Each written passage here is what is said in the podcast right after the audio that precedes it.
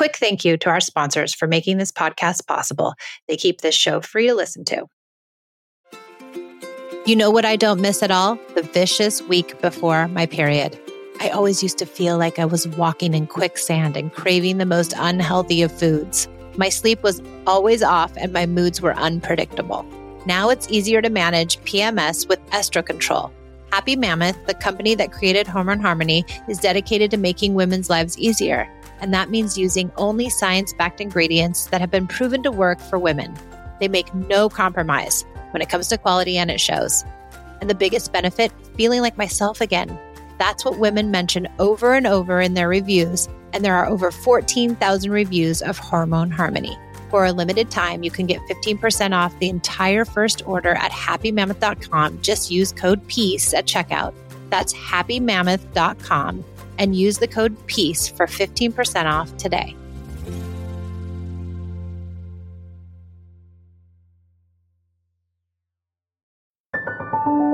I came to parenting with everything I learned in childhood yelling, punishing, controlling, and shaming. After trying almost every method, I found connected parenting and was totally shocked when empathy, listening, doing away with rewards and consequences, and being a safe place actually worked. It moved the behaviors of my children and it felt good, especially with my very strong willed and highly sensitive oldest daughter. This podcast was born out of the idea of sharing the message and helping parents find more peace in a modern world.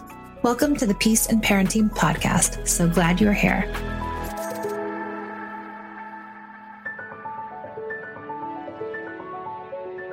Welcome to the Peace and Parenting Podcast. I'm Michelle. I'm going to have a little tiny holiday gathering podcast here. For any of you that are gathering with your family or will be gathering with your family over the next couple of months, we've got New Year's and we've got all kinds of, you know, American holidays and international holidays. And so, just if you're going to be around your family, this might be helpful for you. Okay. I want you to think of this idea. Our children are not required to please the adults in our family. In fact, our children are not required to please any adults. This is not their job, is to make adults feel good. This is not their job to make adults feel worthy or wanted or loved. It is not a child's job to make an adult feel loved. And I think this is at the crux of what's going on is a lot of it, not all of it, of course, but there's a big piece of grandparents, aunties, uncles, or whatever. They need the children to express affection, gratitude, acceptance, and all of these things to them so that they can feel validated, which is so weird to me. It feels super weird. I don't know why this has become the case. But when we enter grandma's house and she says, Oh, give grandma a big hug. And the child says, No, grandma sometimes is offended. And I'm so curious. I would love to know why. I don't understand why a, an adult person has to get their validation from a three year old or a 13 year old because it probably isn't the best place to feel validated is by an immature, you know, inexperienced person who's overwhelmed in a family event.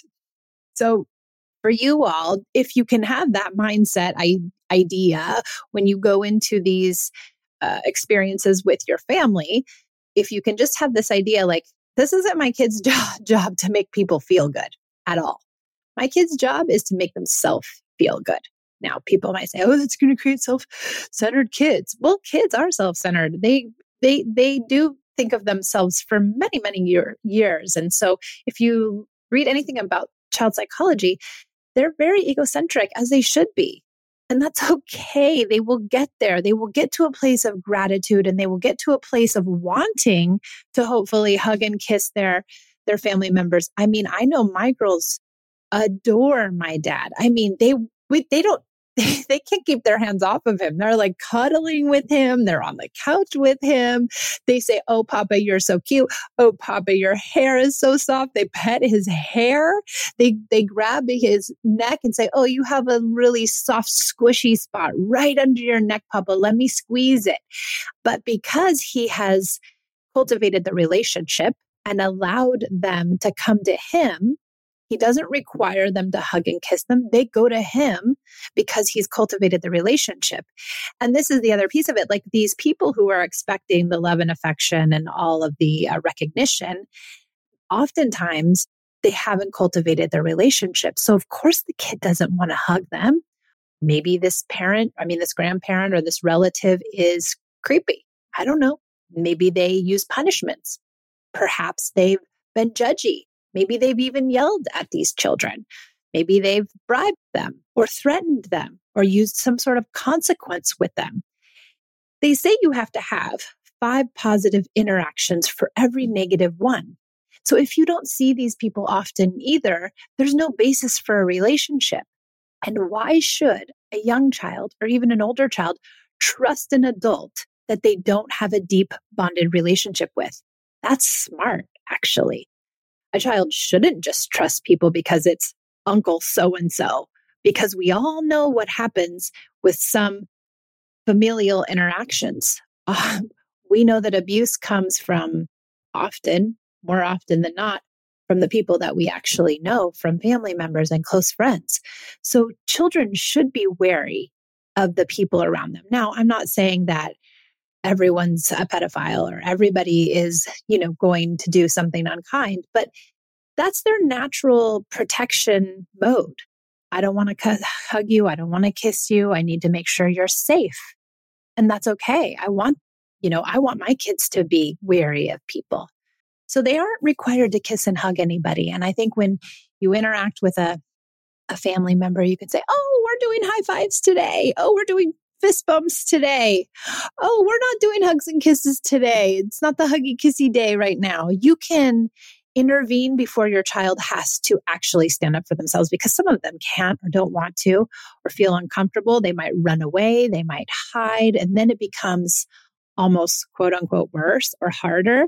So if you can intervene and say, when grandma comes in and says, Oh, what a big hug, you could say, Oh, we're doing fist bumps today. so try to intervene before some of these things happen so that you can, you know, head it off. They also aren't required to say thank you. I know this is a big one. People say, well, it's, you know, they're not, you know, kind and that's not, that's not good manners. Great. It's not good manners. For the kids that are tiny, of course, they don't know how to say thank you yet. That's all right. You can say thank you for them. You can say, oh, thank you, grandma. That was so great. I appreciate that, grandma. You just insert it right in there. You model it. You don't say a word to your kid. They're not required to say thank you. They're also not required to clean their plate or sit at the table for an hour and a half, you know, adult dinner. They're not required to do those things either because it's, it's a big ask. It's a big ask, especially in an environment where there may be a lot of people or they feel overwhelmed.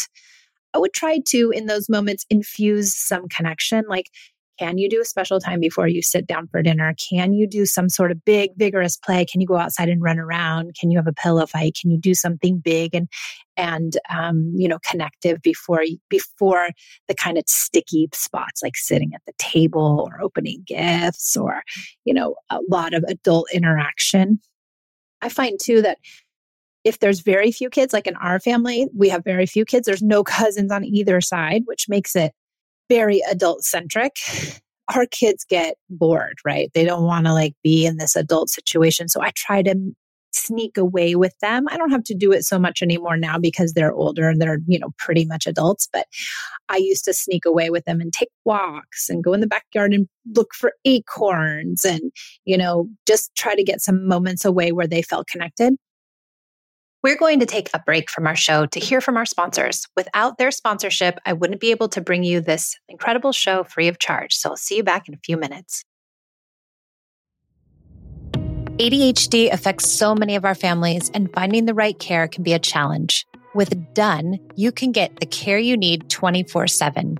At donefirst.com, you have an expert team who can help you get personalized treatment for you and your sweet kids. ADHD doesn't have to jeopardize the connection you share with your family. Take a free one minute assessment and book an appointment with a licensed ADHD clinician as soon as the next day. Get continuous care, one click refills, insurance coverage, and 24 7 care team support with Done for just $79 a month and pharmacy copays as low as $0. Visit get.donefirst.com forward slash podcast to learn more. Done. Turn ADHD into your strength.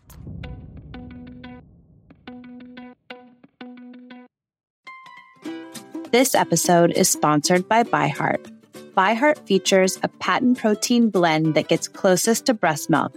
Their formula includes the most abundant protein, alpha lac, found in breast milk, as well as lactoferrin, the number one protein found in colostrum. ByHeart is an easy to digest formula which includes prebiotics and an 80 20 whey to casein ratio like an early breast milk, making it great for a newborn's digestive system. ByHeart is the only US made infant formula made with certified clean ingredients, including organic, grass fed, whole milk, not skim. What it doesn't have is soy, corn syrup, GMOs, or palm oil. Curious about ByHeart? Redeem your welcome offer at byheart.com forward slash podcast. Use code PEACE for a limited time. Additional terms and conditions apply. Thanks for supporting our sponsors. Now back to the show. Another thing I really liked to do is assign family members special time. So I would say, Oh, Auntie Susu, could you do special time with Pia? She's been dying to do special time and then send those two away for 20 minutes, especially if I had to cook. I would ask people to do special times with the kids and I told them how to do it. And what we can link this special time. We'll link to um, PDFs here, the special time one and also seven trickiest holiday moments. We'll, we'll link those two in the show notes. But if you give your family this uh, PDF, it tells them what special time is and how it works. And then you can assign special time to everybody, which is lovely if they'll do it. And it can be very bonding for the kids.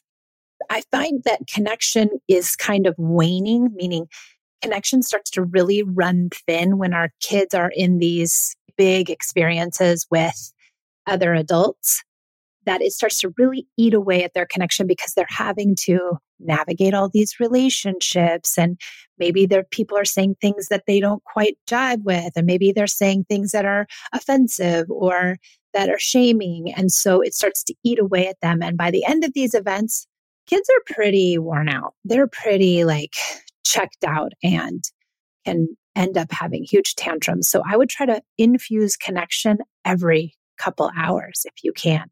Now, a note on teens and tweens and adolescents. What I find is we don't need to require them to engage the entire time. Like my kids will, they will like sequester themselves after a while and just go in one of the rooms and need to be alone or watch TV or need to call a friend or just need to like veg out. And I think that is self preservation. I think it's great for them. Um, I let them totally do that. And then I will come in after a while and hang with them for a little bit. So I get a little, you know, connected time and, and I make sure that, you know, they don't feel too far from me for too long because even my teens need that. They need, you know, me to reconnect with them and to sit next to them and to get in there and help help them feel seen again because they can get lost in these crowds, right? It's it's hard. Now you might encounter some sibling fights. That those things might really happen. And my recommendation to you for sibling fights and actually any big kerfuffle or any big meltdown or anything is to first of all get it out of view, meaning, can we take these children to a back room and can we talk about it there? You know, we don't need prying eyes judging us about how we're parenting. So, can we remove ourselves and our children to a place? I'd say the same thing for tantrums. Can we remove ourselves and our children to a place where they can have their big feelings and have their sibling upset in an, a secluded environment where no one's judging you? The idea of play is super helpful too. Like, can you use play to intervene? Like, I know when Esme said the other night, this is a good one actually. It was Pia's birthday. Had my sister and her boyfriend, my dad, my ex husband, Esme, and Pia, and one other person, I think. Oh, me. There were seven of us. We were all at dinner. And Esme said something that was so sassy. I don't even know what she said, but I was thinking, ooh, everyone's looking at me like, what are you going to do? And I just got up and I said, ooh, I guess I'm going to have to come over there and get you. And she started running around the dining room and into the living room. And I, and I caught her and she jumped on me like a spider monkey, put her legs around my body. I almost fell over and started laughing so hard.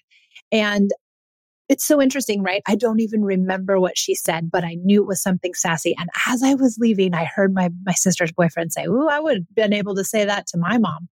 And I was thinking, ah, sting, judgment. Ah, um, but I, I let it go. I didn't really care. And, and he's so sweet. Like he didn't know. He just, you know, he's operating from his own whatever, and which is totally fine. But it broke things up. The play broke it up it wasn't the limit I needed to set. I didn't need to have this huge kerfuffle in front of everybody. I just came with play and it worked. And because I yeah, come with play often, my kids know and they respond to it well. And I think that's the thing with play too. Some people will say, well, it doesn't work. Yeah, it, sometimes it doesn't work. I totally get nothing does sometimes, right? But if you use it often enough, it will work. I think people report to me about 50% of the time. I think it works for me even more than that. I really do it only because I do it a lot. And I think the more you do it, the more it does, they do resonate with it. Because if you do it one time and then you think, oh, it didn't work, so you don't do it anymore, then of course it's not going to work ever because, well, A, you're not doing it. But if you do it in just sporadically, like once a month or I don't even know, will they actually feel the benefits of the play? Will it actually move the connection piece? Will it actually help them feel better? And I think not. So I would say use play, use play often, even outside of these, these moments, use play as much as you can. Okay. I hope this was helpful for a little bit of like holiday, you know, gathering information. How can you get through these moments when it's hard? Ah, the last piece I forgot. Make sure you're taking care of yourself because coming into these moments can be very draining on you. What are you doing to prep yourself? What are you doing to get away from these moments? What are you also doing, you know, to say yes to the right things and no to the things that don't feel good? You don't have to go to everything. You can say, oh, our little family is going to do X, Y, and Z this time, and we'll see you on Thursday, or we'll see you a different time. Like you have a right to say no to protect yourself as well. And if you don't have a listening partner or you don't know what a listening partner is, that could be a really good experience to be able to offload before and after these events. Part of what we do in connected parenting, hand in hand parenting, peace and parenting. It's what we give all of our clients. We pair our clients up either inside of our group coaching programs or in our one on one programs. Um, we pair up everybody so that they have somebody to rely on. And it feels good to have that. All right. I hope this was helpful. Thanks for joining me on the Peace and Parenting podcast. And I will see you guys next time. Happy holidays.